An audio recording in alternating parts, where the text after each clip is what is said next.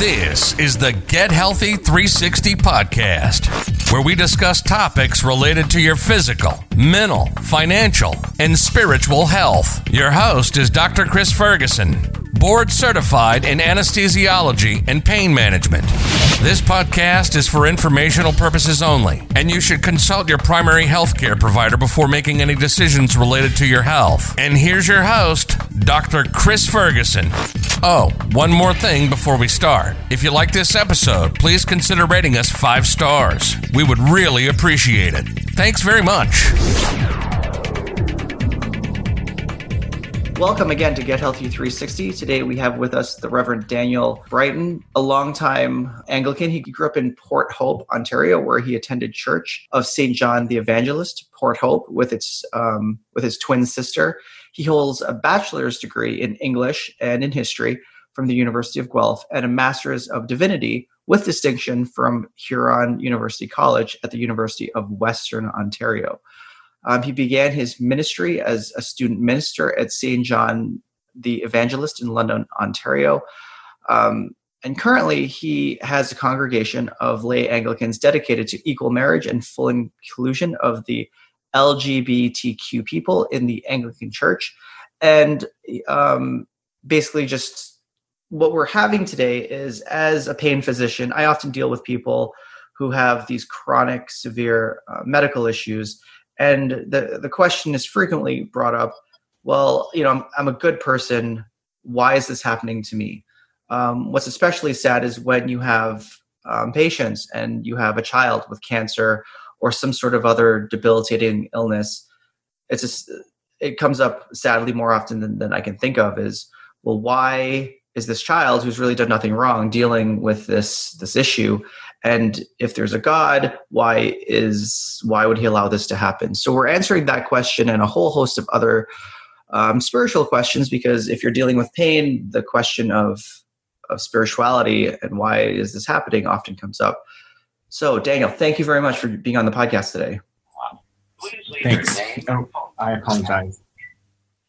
Sorry about that. No no thank you. Thank you for taking the time for this podcast. So we'll jump right into um, and and we spoke briefly online, but the the quick question is, why do bad things happen to good people? Well, I mean that is the question, right? And I don't I, I don't think that I'm I'm probably going to be able to answer that question fully or or to everyone's satisfaction. I mean that's that's a question that that all religions have been uh, wrestling with and coming up with different answers to for millennia. Um, and you know, I think I think the for me the the the crux is do we do we see everything bad happening to us um, simply as punishment? You know is that is it something that's being done to us?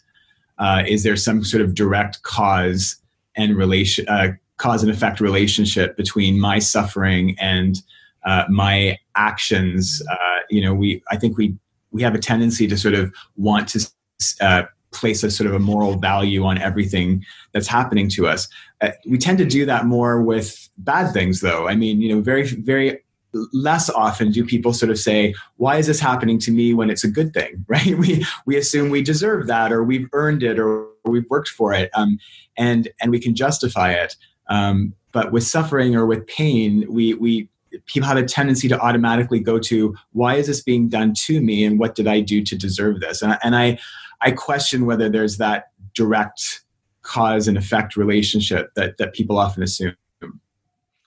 So you're as a, as a priest, you're with people really at when they're really hurting and really miserable. So how how do you deal with with that situation of someone has say lost a child or a spouse in a car accident and you have to deal with that grieving family? I think the the first thing, um, and and this is something that you you learn over time, and sometimes through trial and error, um, is is you don't rush to make the pain. You don't you, you want to try and make the pain go away. I think that's the natural instinct. Um, you know, I want to say or do something that will make you feel better. And I think the first thing to recognize is that I I can't make the pain go away. Um, I can I can maybe bring some comfort and some hope. Um, the most that I often can do is is, is assure them that they're not alone in the pain. Uh, because I think I think that's often a big part of pain and grief for people is the loneliness and the feeling uh, like they're in this by themselves. And um, I think I think we sometimes do a disservice when we rush to try and make the grief and the pain go away rather than help them to process it and to be to be in it and to actually feel it. Um, so we say, you know, we we say things, cliche things like, you know, God has a plan, um, or you know, um, if someone loses a child, well, God needed another angel. I mean, that's that's really a bad theology for one thing, but it's also it's it's not helpful. I mean, what does that mean for God? What does that say about God then? You know that that God needed an angel, so He took your child, or um, you know that someone's pain and suffering and grief is part of a divine plan. Uh, so then, how do you turn to that God in prayer, uh, seeking comfort and assurance when that very God is is supposedly the God who's behind your suffering in the first place. So I think I've learned to just not not rush in with um, wanting to neatly uh, su- sum up the meaning behind the pain and to say, you know, this is what it's about, this is why it's happening, and now that you know, you can feel better because it it doesn't work that way.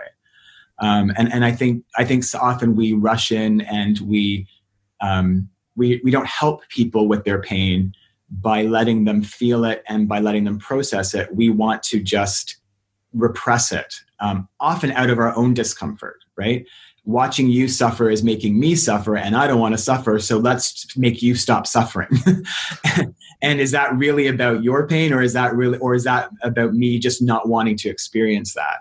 So um, a, a, big part of dealing with people in their grief and their pain is is learning not to be afraid of it, um, and and being willing to just sit down and be with them in it when everything in you makes is is wanting to make you run away or or say something to kind of just make it go away.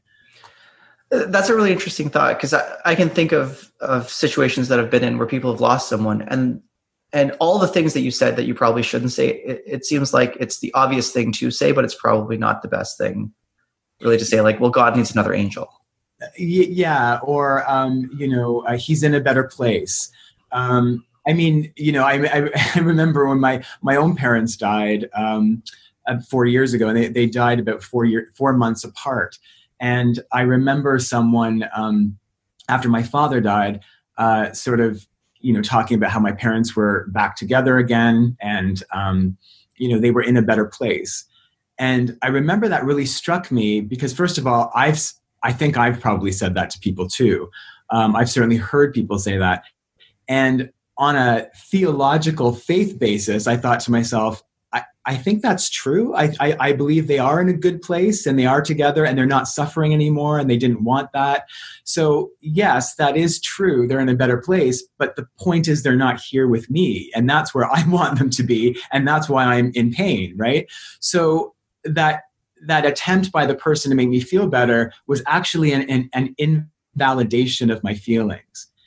It's kind of like, okay, yes, maybe my parents are in a better place, but you've just ignored the fact that what why I'm grieving is because they're not with me and I miss them. So I think I think sometimes in our attempt to make people feel better, we actually are ignoring the real issue, which isn't which isn't just the death or the disease or whatever, it's how it's affecting them and how it's making them feel. So can you give some guidance then someone has, has suffered a loss? Mm-hmm. What are some of the things that would be helpful to say? I, I think simply um, and this may not sound like it, it it's doing much or, or saying much to them, but simply acknowledging that, um, simply acknowledging their pain uh, and saying something like, you know, um, this must be very hard for you. Um, uh, I'm so sorry. Um, uh, I'm here for you. You know, if there's, if, uh, is there something I could do? You know, um, I think tr- not trying to make sense of the the pain or the uh, the thing that has happened. Um, I think sometimes we want to kind of tie a nice little bow on it, whether it's theologically or whatever. We we want to give some meaning to it that will make it better. And I think the best thing we can do is simply acknowledge the pain that person's in, um, it, it's like saying to the person, I see what you're going through, you know? Um, I don't expect you to keep a stiff upper lip. Um, I, I know you're in pain and it's okay to be in pain. It's okay to be grieving. It's okay to be angry. Um, and it's not, I'm not afraid of that. I'm not going to run away from it. So simply acknowledging how they're feeling and, and not feeling like you have to make sense of it or make a, or give it some kind of meaning. Um, because, because I think that's the other thing is part of processing pain is the person who's who's experiencing it has to be the one who gives it some kind of meaning. You can't impose that on people. Um, so when people come to me, I mean, if they if they're asking me specific questions, why is God doing this to me, or um, you know, help me to make sense of this within the context of my faith, and it's you know, it it's a faith that I share and I understand. Um, we can talk about that. But in general, for me to just walk up to someone and impose my belief system or my view of the universe and say, within this context, here's what your pain means, I think that um, I think that invalidates their own feeling and and also uh, limits their limits the process by which they give their own pain meaning.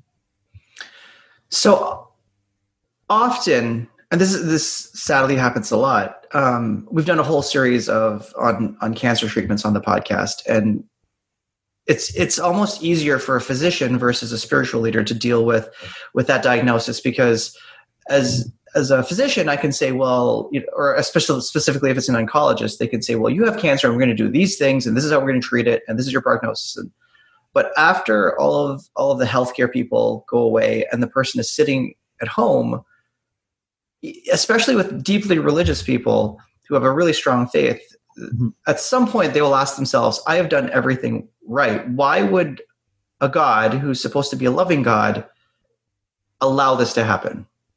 Mm-hmm. And that's my question for you. Yeah.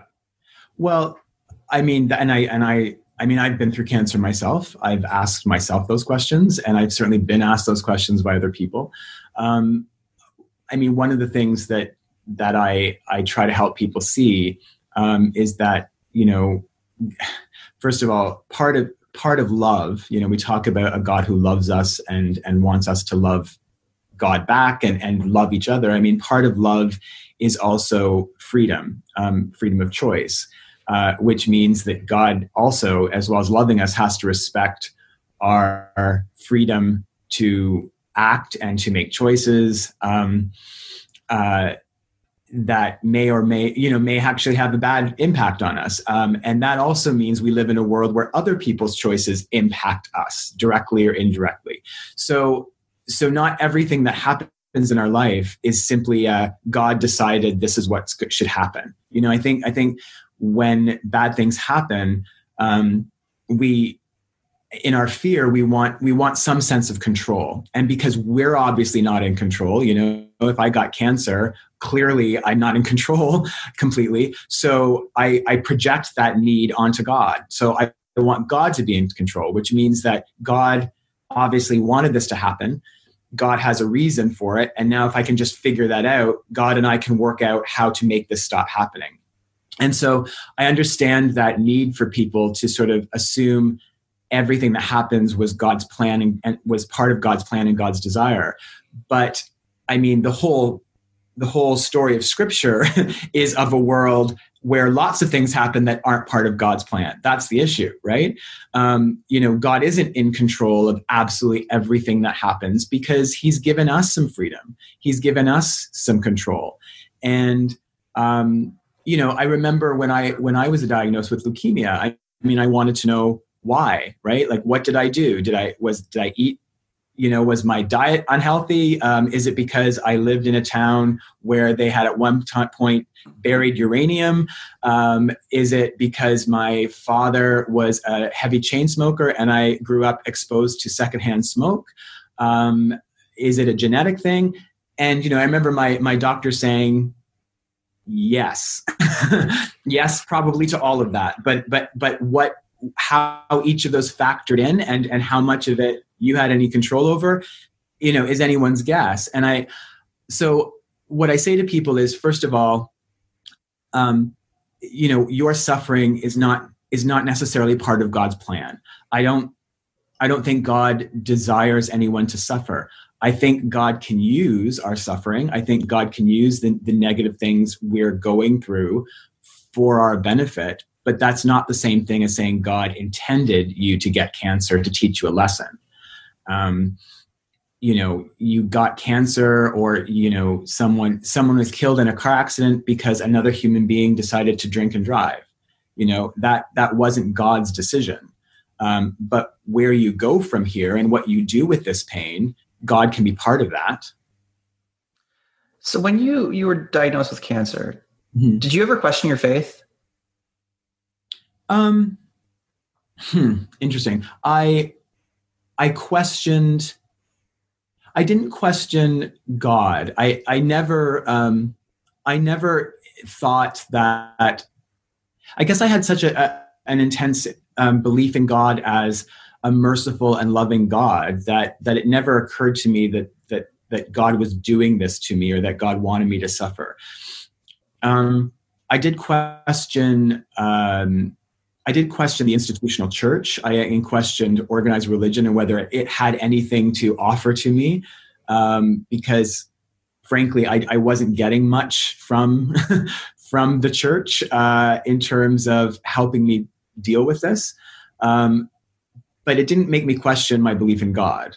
Um, in in many ways, it brought me closer to God because I spent probably more time than I would have uh, talking to God and thinking about the meaning of life and and what I would what I would want to do if I uh, you know if I was able to continue living. It made me think about death. It made me think about mortality, and all those things that you usually aren't thinking about in your early twenties. So. Um, and, and that's a heavy place that, for better or worse, a lot of people either are in, have been, or will be in.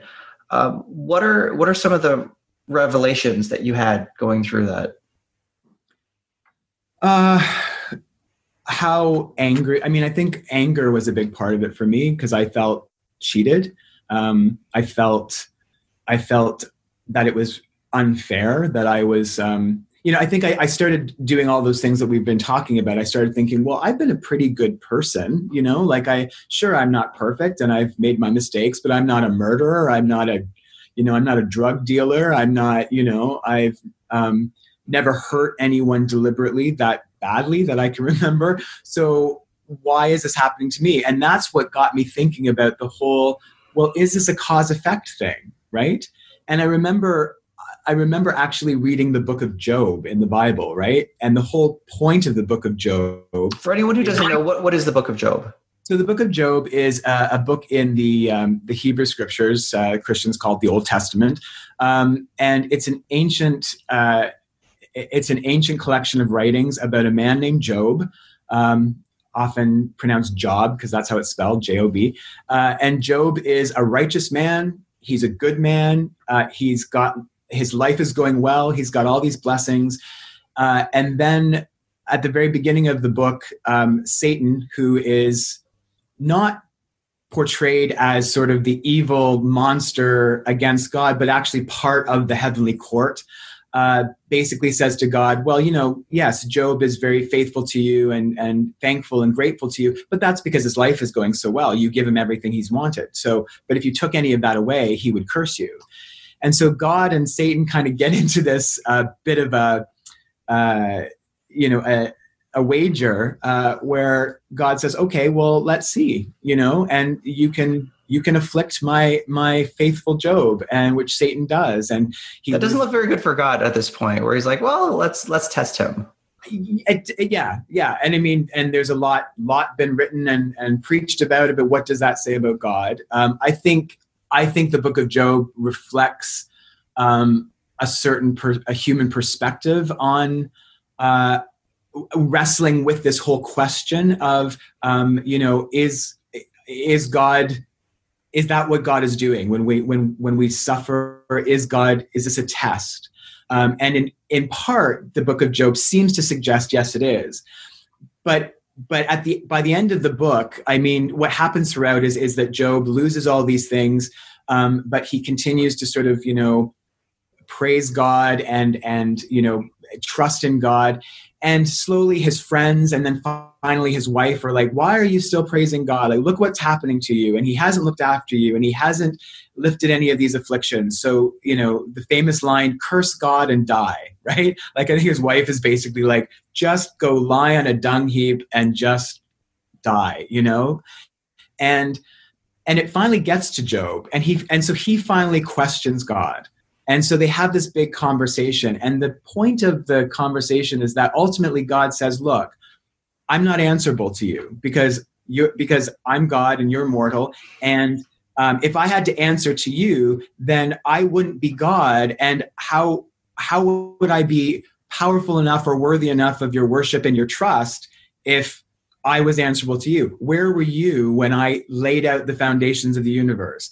So it's it's this whole thing of of God saying to, to Job, um, there's no answer I'm going to give you that's going to satisfy you in terms of understanding what you're going through.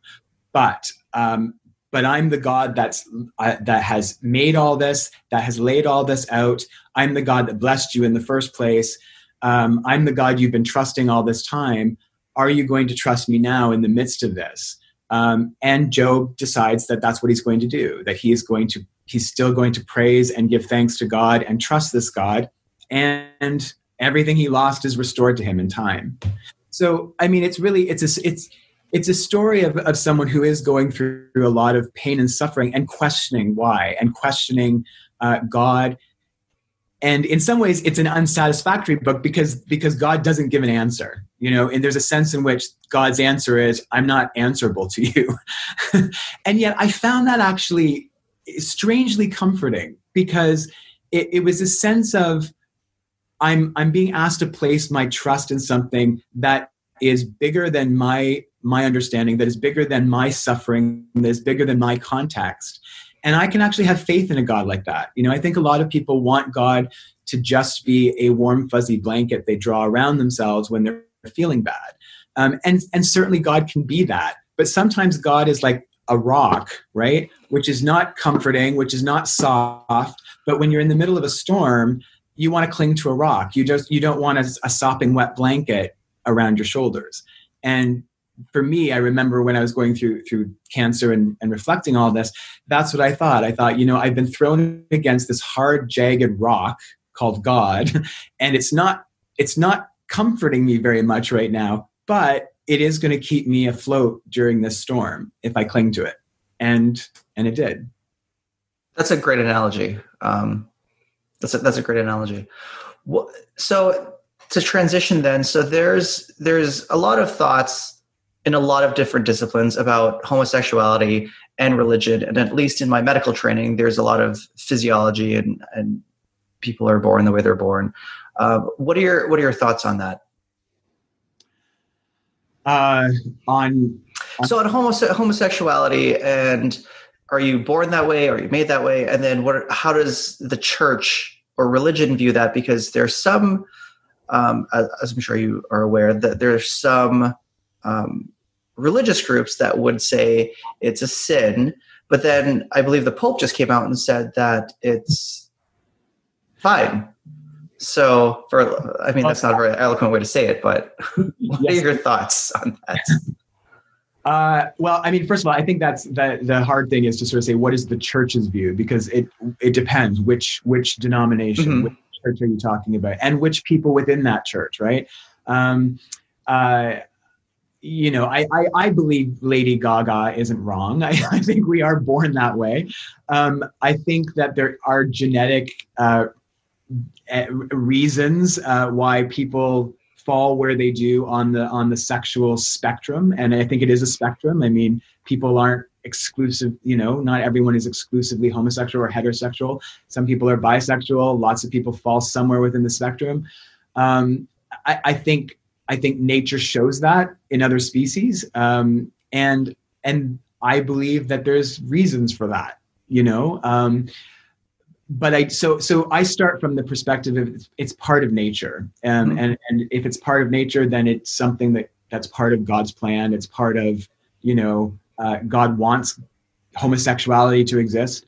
Um, so starting from there, uh, then then is the question, uh, you know, moral questions around so how does one who is homosexual or that's their orientation live that out in a way that is life-giving and and ethical and uh, you know contributes to the community as well as is is pleasing and and um, you know life-giving for them and so i've you know i'm gay um, and i've always uh, worked in the church for the full inclusion of, of gay, lesbian, transsexual, um, queer people. Um, uh, as people who can be ordained as clergy, but also the, the full inclusion and recognition of their relationships in the term in terms of marriage. Um, my own church, the Anglican Church of Canada, is still kind of going through this process. Um, overall, the church has has recognized the validity of, of same gender relationships and called and called it marriage. But that was a that was a process. Uh, at first, we sort of acknowledged that there were gay people. you know, I think you have to start with the fact that yes, they're gay, and that's just naturally who they are, uh, and it's not a disordered, intentional, sinful thing to be gay. So that's the first step is recognizing that their orientation is is what it is. Um, then the next step was to sort of say, um, well, it's okay to, and this is where you know I think the Roman Catholic Church still is at, where they teach that someone who is gay um, is not intrinsically evil or disordered. That that's their natural orientation. But if you're gay, you should be celibate. You know, you are not. There's a, there's a distinction made between someone's orientation and someone's actions, right? Um, so you may be oriented towards members of the same sex, but you must not act on it. And you know what my church struggled with is is how is that how is that fair and how is that just? Because you know why why is it that heterosexuals are allowed to have companionship, to express themselves sexually, to enjoy intimacy with another person sexually, and we can uh, we create a context for that and call that holy and we and we actually help them to live that out but if you're gay which we're saying is natural and part of god's design but the fact that you were born that way too bad. You just have to be celibate now for the rest of your life. Um, and and we know from experience what what that what happens when you force people to be celibate and not give them um, healthy outlets to express themselves sexually right? Even a person who becomes a monk or a nun and and vows themselves to a life of celibacy is still a sexual person and has to learn how to deal with their sexuality if you simply repress it and say this is no longer part of me or not going to be part of my life it's going to come out in really unhealthy ways and we've seen that so i'll i'll i'll digress a little a little bit from that topic too um, i think that's that's a fair question as as a priest Mm-hmm. And and how do you deal with that then? Because you're, from what I gather, you're celibate because you've married. No, I, no, or I'm, I'm married. Oh, you're married. Okay, I, I, I lose track of what being celibate. So okay, all right, I lo- I lose track. But then there are other. So then, how how would you say that? So the Anglican Church priests can get married. Uh, yes, and we also have women priests. Oh, okay, I didn't know that either.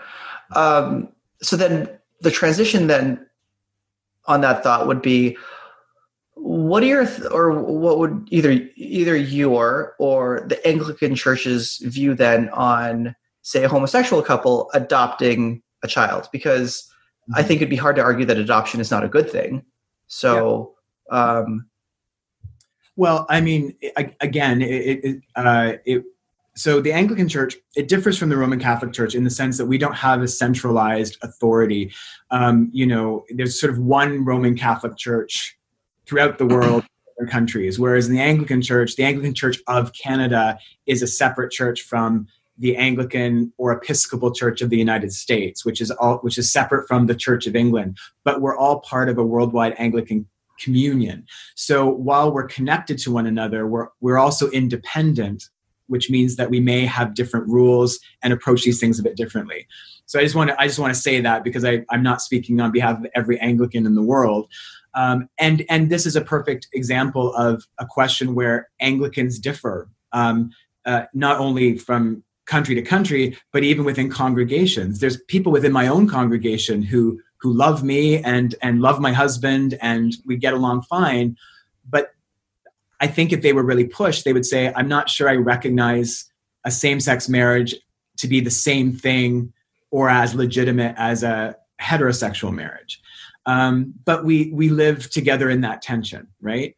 Um, uh, so my church does recognize same-sex marriage and and you know in in the diocese of toronto where, which i'm a part of we have uh, we have a bishop who is an openly gay man and he and his partner have children um, through uh, uh, through a surrogate um, so clearly you know our church is, is okay with gay couples adopting and raising children whether it's their own biological children or uh, adopted children um, and I, I personally would have absolutely no issue with that.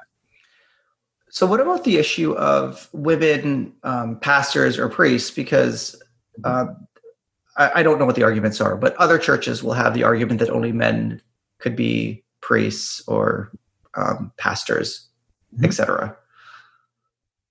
Um, how does your um, how does the Anglican Church view that versus other churches? Which it seems like a very divergent train of thought. Right. Uh, so the Anglican Church of Canada since 1976 has been um, has been ordaining women, uh, and they're you know and the first ordinations of women that happened in, in 1976. I mean that came after decades of of uh, conversations and debates and votes. Um, I mean, nothing ever happens quickly in the church. Um, but you know so so i grew up in a church where women could be clergy i mean i've never known a church that that couldn't have clergy uh, women to be clergy um, you know my understanding is that many churches see uh, the scripture itself forbidding it you know there's there's there's places in paul st paul's writings that say women cannot teach in church that a woman that a woman must not stand up in church and, and dare to teach a man um, that women must be silent um, uh, people argue that Jesus only uh, had men as as apostles, um, which isn't true necessarily true. Mary Magdalene was definitely part of the inner circle, and uh, you know the the primary.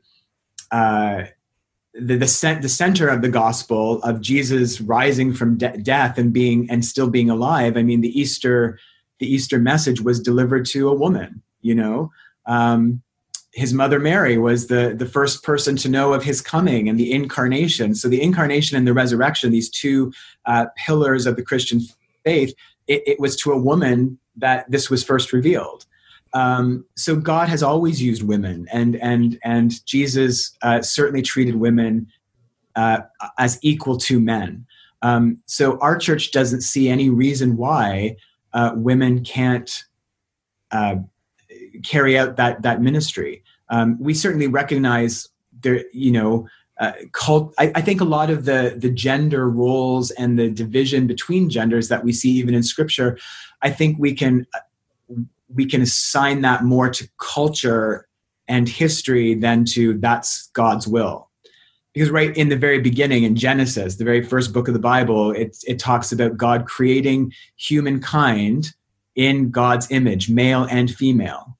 Uh, so right from the beginning, it, both both men and women, male and female, uh, reflect the image of God. And so there's a sense in which God himself is non-binary. I mean, I just said himself, and I try to use I try not to use gendered language around God for that very reason, because God's very self is non-binary. You know, God transcends uh, gender gender differences. Um, and and so I think that's another thing that one of the things we're sort of processing and debating in the church right now is well if god isn't male then why do we only refer to god in masculine in masculine language?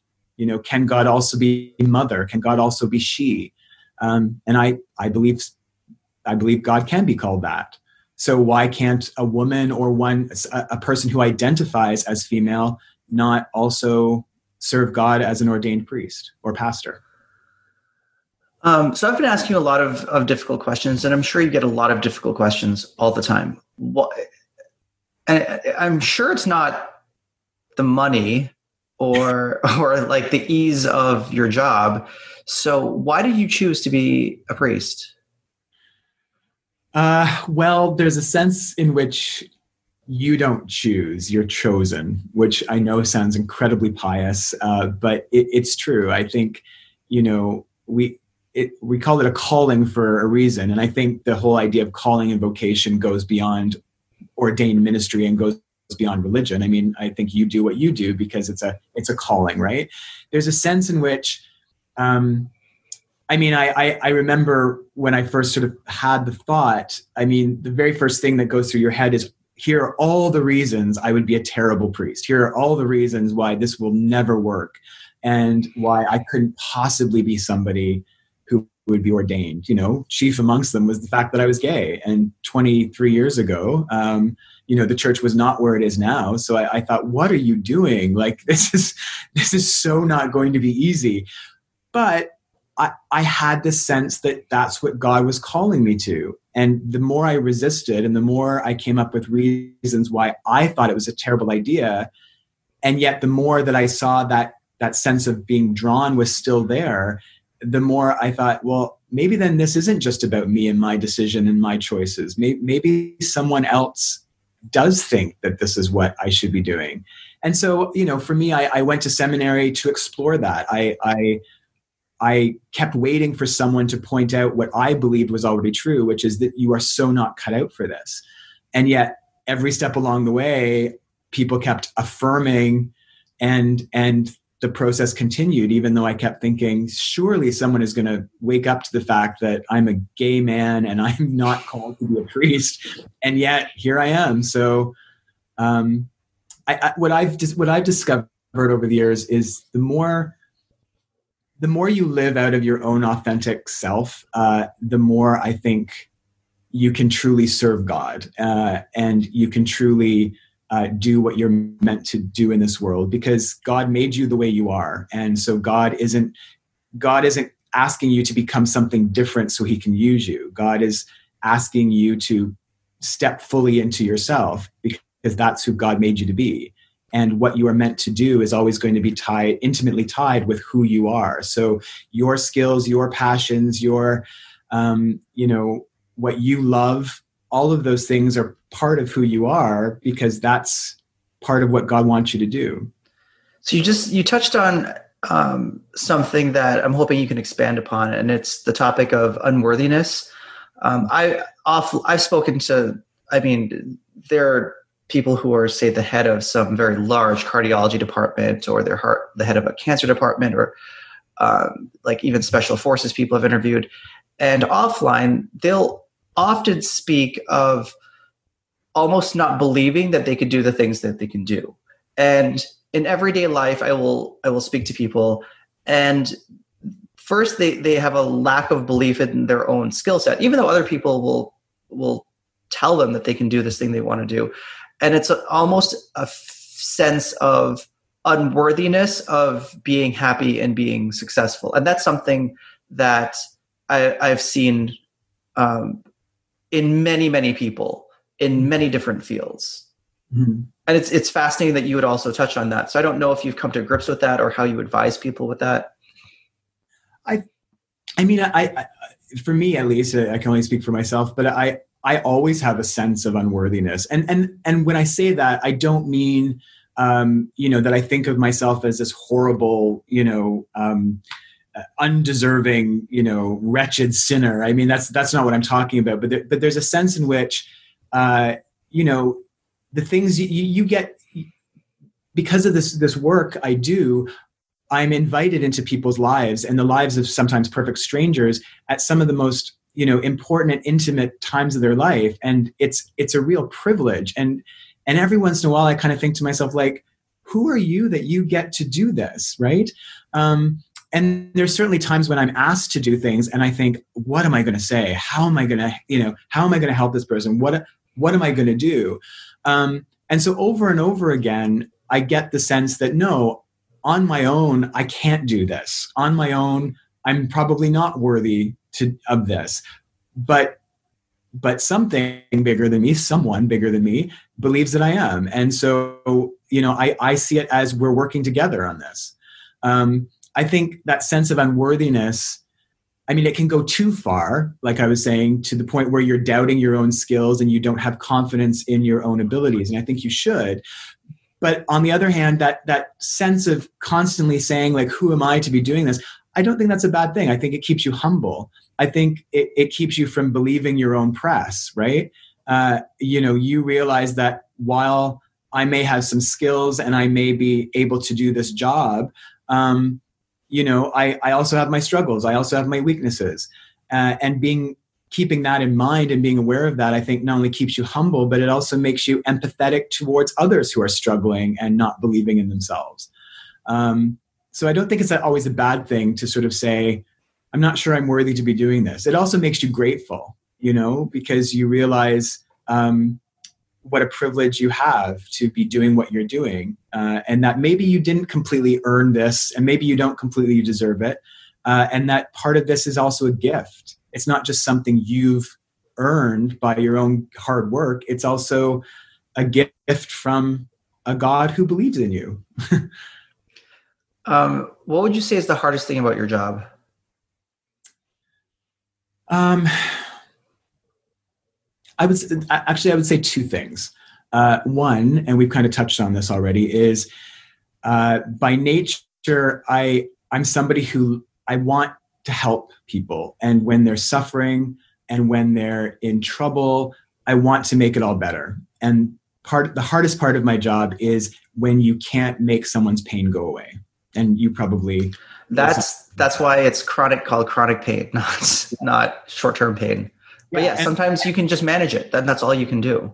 Yeah, and I think I think clergy uh, and those of us in the helping you know industries, I think we, we need to learn that because I think um, clergy often and and we're often seen almost in this magical kind of way like you have a connection with the guy upstairs you know people say that to me all the time and so like you can pray and you can you you know you must have access to wisdom or some kind of power that can make this go away. It's almost like sort of the, the medicine man kind of idea. Um, and you, and it's like no i don't i don't have that power. Um, it doesn't mean i can't help you but i can't but like as you're saying i can help you manage and i, I can help you process and i can help you deal with this pain.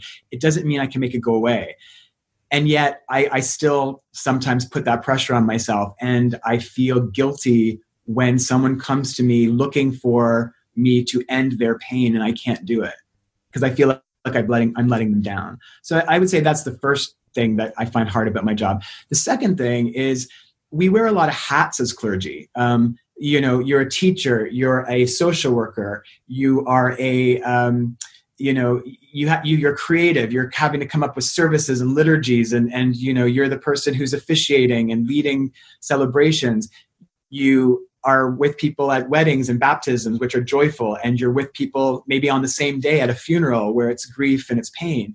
You're also an administrator. Most of us spend a lot of time filling out forms and, and doing budgets and trying to figure out where the money is going to come from to put the new roof on the church and where how are we going to get that money from our parishioners who also are struggling? And so you know there's the business aspect of it as well.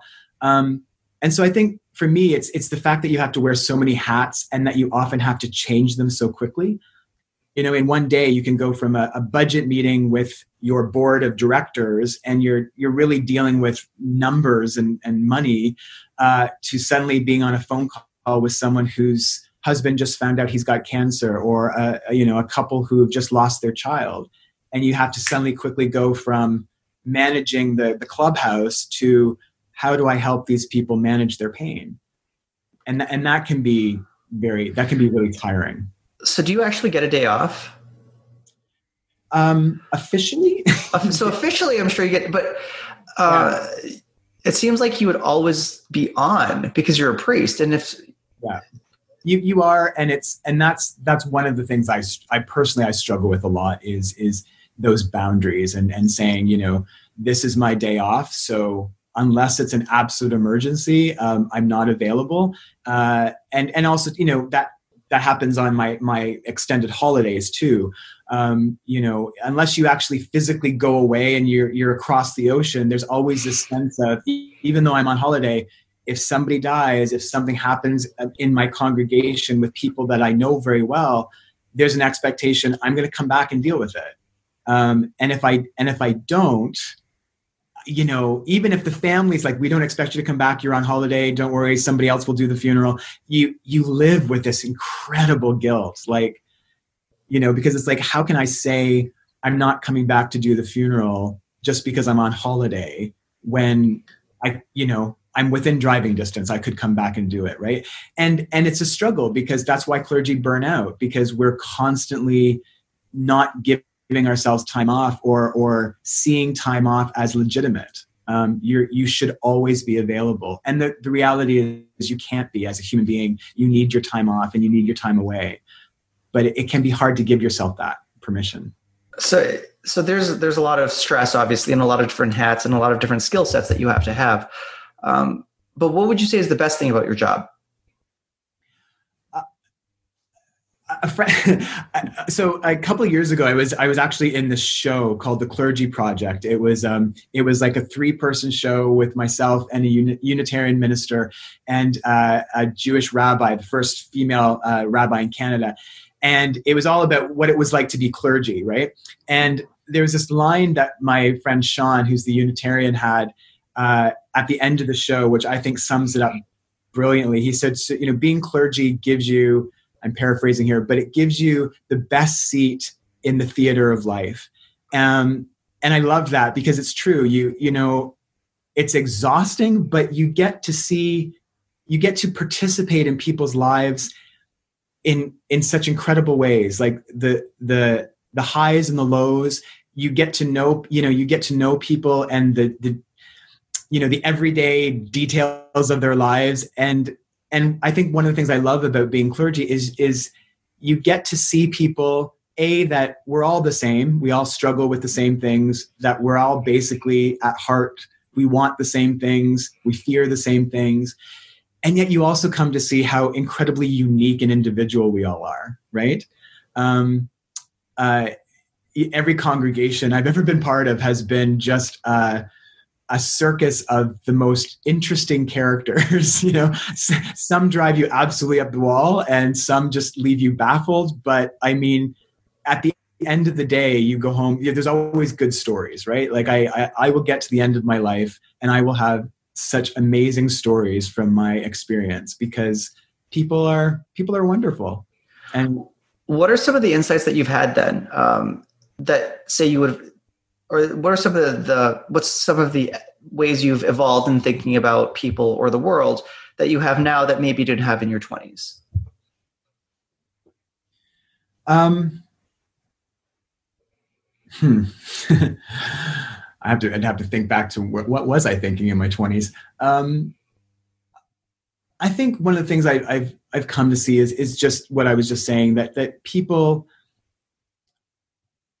I think in my 20s I was I was much more aware of the differences between people, you know, like you know whether it was ethnic groups or or different social you know social economic groups or uh, where you grew up or your education and and you know and, and how you build bridges between all of these different groups of people. And and that's kind of how I saw myself I think at the time. It's like my job is to to go and build bridges between people and help connect them. And I think one of the things I'm coming to see is that actually there people are already connected. Um, it's it's sometimes it's pointing that out, right?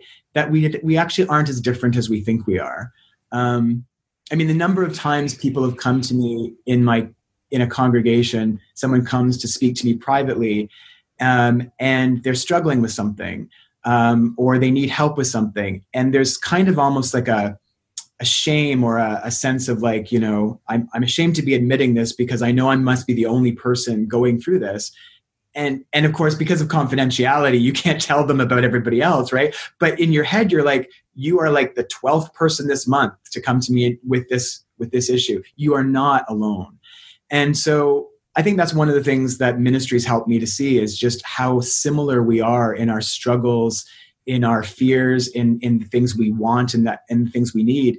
And if we could just be more open with each other, I think we'd I think we'd have a much stronger sense of community because we would see that actually we're we are much more alike than we realize. Um, so, and in that topic of how people are very similar, um, and it seems like everyone often needs the similar, uh, like a very similar message or similar lesson, what would you say is maybe one of your favorite? I, I, I don't know what the Anglican term would be, but your favorite would it be sermon? Uh, so, uh, or my, like it wouldn't be a lecture. It would be like a or like lecture topic or. Um, well, I mean, it's funny. I mean, I, I, preach pretty much every week, and I mean that sometimes you start to be like, I, am running out of things to say. Like, what more can be said on this? But, um, you know, they, they often say that every that every priest every preacher really only has one or two sermons in them and they, they they really just keep saying the same message over and over again in different ways right? So back in seminary the the, the person who was teaching us preaching basically said so figure out what your sermon is because you know you will have one or two messages that almost always are working their way into whatever sermon you're preaching. And and i think what i've what i've realized is my message um, is that you know I, I, said this last week actually at the end of the, my sermon. It was it was on love you know the two great commandments to love god and to love your neighbor as yourself and that these two that these two commandments are really one and the same. They're two sides of the same coin. You can't separate love of god from loving other people. Um, and that love is not an emotion it's something you feel it's it's it's an action it's something you do. Um, and so when i what i said at the end of the sermon is you know none of us love perfectly but all of us are perfectly loved. And I think helping people to see that, um, you can't just say that to people. You actually have to, they have to see you demonstrating love for them, for them to believe it. Um, but helping people to see that behind all of the pain, behind all of the suffering, behind all of the, the fears and the uncertainties of life in this universe, I believe there is there is a loving presence that truly loves us and wants us to know that love and wants us to share that love with each other. So could you could you make the connection then that that fear of being judged or that fear of not being good enough that many people suffer from it's actually not so much of a fear of failure or not being good enough but it's a fear of not being loved and that's why they're afraid to do things I, I, think a lot of our fears stem from that. It, it, that fear of you know at the end of the day i'm actually alone in this universe that i'm at it's all on me um, that if i fail um, at the at the you know at the best if i fail it will all crumble away and to nothing. Um, or at the worst i will be punished for this you know that that there is a there is a judge waiting to nail me for every single little thing i get wrong um, and keeping score and is going to hand me that scorecard at the end of this all and i'm not going to measure up. And i think um, i think that fear is there and and certainly christianity religion um, particularly western religion has often uh, in you know undergirded that belief you know the the the reward punishment idea. Are you going to heaven or are you going to hell but I, but I find even with people who have rejected that or were not raised with that, just our culture is set up on this idea of reward and punishment. You've got to earn and you've got to just you've got to work hard to get everything you have, um, and you know you will be punished and you will be held accountable for every mistake you make. And I think that I think there's just a lot of fear in our society based on people feeling like the world is out to get me and i'm in this on my own. So and with with just, with that whole judgment theme that often um, is present in everyday life um, there's there's the book of revelations and you would know a lot more about it than i do and they talk about end times and judgment and a very judgy god. What are your what are your thoughts on that on end times and and that judgment? Well i mean i think I mean, ultimately, I, first of all, I think that I think that that that conservative evangelicalism, fundamentalism, um, is a is a problem within Christianity. I think fundamentalism is a problem within any religion. It's uh, fundamentalism isn't a religion itself; it's an approach to religion, and I think that. So, when you say fundamentalism, what do you mean by that, or can you clarify that word? Um, you know, a kind of legalistic um, reduction of of the faith to um, a, a set of you know uh, uh, intellectual propositions that you must believe these things um, and if you don't you are you are cast out and if you're cast out if you're not part of our group then you're not saved you will be you will go to hell. Um, and I, I, find fundamentalism is um, is a very judgmental approach to religion. It's about using faith um, not to spread love and not to heal and not to help but to divide and to control um, and to frighten people into submission um, I, I think fundamentalism i think we're seeing the the the rise of uh, within you know within my country certainly, but but certainly within the United States, the the the relationship between politics and a kind of fundamentalist faith, um, wanting to use each other to further their own agendas, which I think is a, a terribly dangerous thing. Um, but I think so. I think fundamentalists have done a real disservice in making.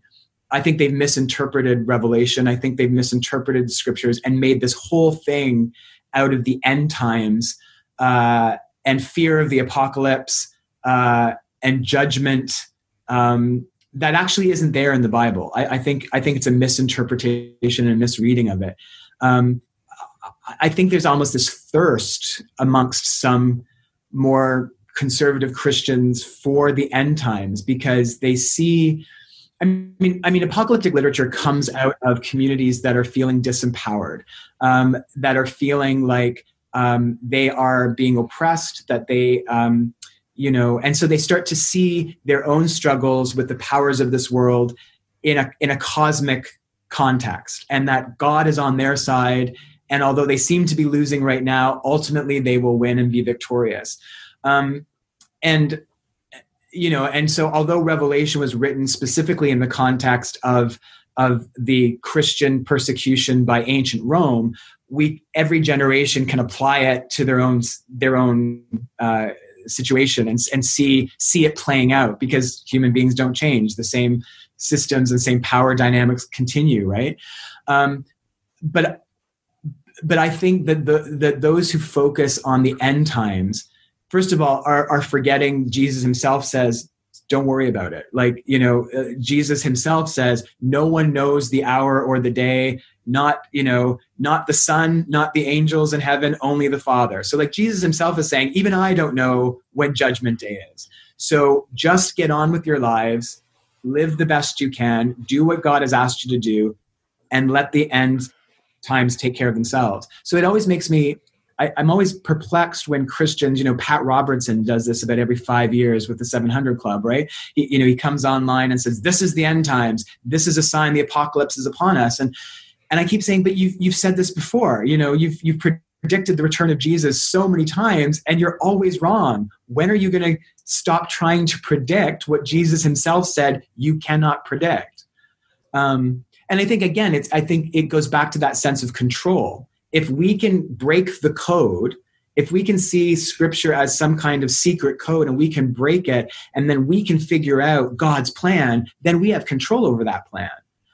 But I see it, the whole point is that we don't have control. God has asked us to simply have faith in Him and faith in His compassion and mercy. Um, and that's what we're supposed to trust in, not our ability to figure it out. Because if we can figure out the blueprint, the tendency is for us to then take it out of God's hands and say, "We got it from here, Lord." You know, we know exactly what we need to do to to to bring about the apocalypse and to make sure our side wins. And I think that's completely getting it wrong. So I'm going to ask you the hardest question of the day. So you have a say I'm going to use the word dog. You have a dog. Dog mm-hmm. dies. Mm-hmm. Do dogs go to heaven? Do pets go to heaven? Uh, I have. I just recently had a conversation with uh, a child in my congregation about this. Um, and I, I, you know, he said, do, do dogs have souls? And I said, well, you know, a, a dog, a pet is a living, a living thing that you can communicate and love and loves you back. So of course pets have souls. And he said, well, do dogs go to heaven? And I said, you know, I think I think that's actually the wrong way to look at it. I, I said, I think dogs, like all creatures, God makes them a certain way, and unlike human beings, they never vary from what they were made to be. They are just exactly what God made them to be, and they give glory to God by their being, and they never vary from that. So I said, I don't know that dogs go to heaven because I don't think they ever left heaven. I think the only ones who have to return are the ones who left, and that's us. So uh, that that's a great answer. I've never heard that before. um, so just to conclude, some quick questions. What what is the average day? What's what, what does your average day look like? If there is an average day, there is no average day, and that's that's one of the hard things. Um, uh, I, I, mean, an average day is um, is made up of meetings, um, you know, administrative meetings around about the organization, about the business of church, um, also with with a lot of appointments with individuals who are looking for counseling or assistance um, in some way. Um, an average, you know, there's there's the local community, there's my congregation, but then there's also um, my connections to the wider church, the wider diocese, um, and participating in that with meetings between clergy and with the bishop and and that sort of thing. Um, it's writing sermons and preparing for the upcoming services and looking ahead to the next season that's coming up because you've always got to be one step ahead. Um, and and then you've got to be prepared in the midst of all that to put it bring it all to a halt and set it aside because someone has died and now you need to plan a funeral. Um, so yeah. So actually, I have to ask this question as well. It just, it just struck me. So how does your significant other um, deal with that? Because I can think of of lots of people that I know personally, and they work a lot, like you do, but their significant other um, has a regular job or what have you. So how do you manage that? Uh, with a lot of conversation, um, a lot of forgiveness. Um, it, it's very, I think it, church life is very, very hard on clergy families uh, for that very reason, um, because no matter how many times you try to set boundaries and, and put your family first, um, the church often takes up so much more time. Um, and, and often families, spouses, and children end up coming second. Um, it's so it's not it's no big surprise that a lot of clergy ch- children grow up resenting the church and wanting nothing to do with it when they get older because they they saw it they saw it dominate their parents' lives. They saw it rip apart their parents' marriages. So it can be very difficult as cler- as a clergy spouse or a member of clergy family. But um, I think if you have a, a I think if you have good boundaries, I think if you have an understanding congregation that realizes that your family also needs you, um, you you simply work that out. Um, and and I think if you know, uh, Jane, I was a I was a priest before James and I got together. He knew he sort of knew what he was getting into. I said you won't know until you've actually lived it, but um, but he he came into this with his eyes wide open. He knew that weekends you know were i would rarely have a long weekend. I would always be working on holidays you know i would never have christmas eve off. Um, and he knew that. And so part of it is him being part of my congregation and so that he can share in my life here to some degree and they know him.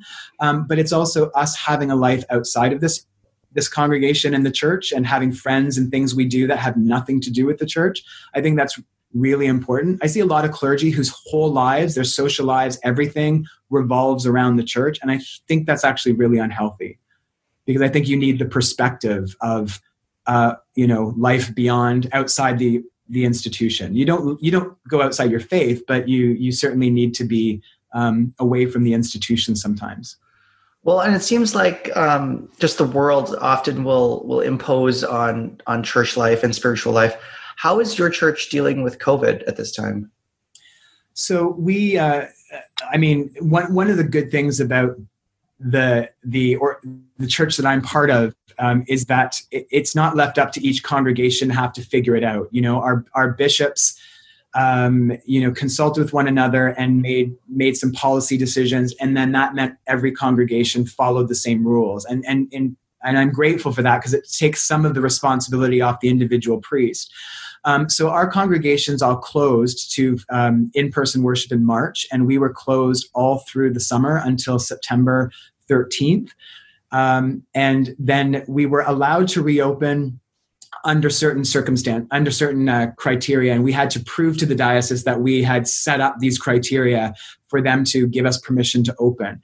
So um, so we have one service on sunday now as opposed to several uh, where we were allowed 60 we were allowed 30% capacity of the building which for us would be about 70 people but when you because we have fixed pews and people can only sit in certain places and they have to be six feet apart once you measured all that out it, we realized we could only have 35 people at the service so uh, people have to call and register uh, to reserve a seat so we know who's coming and we know exactly how many people are in the building and we have a log of everyone who's been here so we can contact and trace um, there's no congregational singing, which is the part that I think my congregation is struggling with the most because they love to sing. Um, everybody, including myself, has to be in a mask, so I have to preach and do everything in a mask.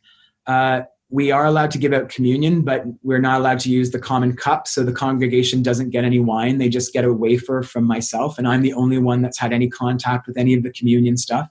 So, also a lot of the jobs that lay people would have in the service. Um, as servers and all that kind of stuff they're not they're not doing that i'm having to do everything myself to keep um, you know to keep a lack of contact uh, between people we're not allowed to hug we're not allowed to shake hands during the peace we have to just wave to each other.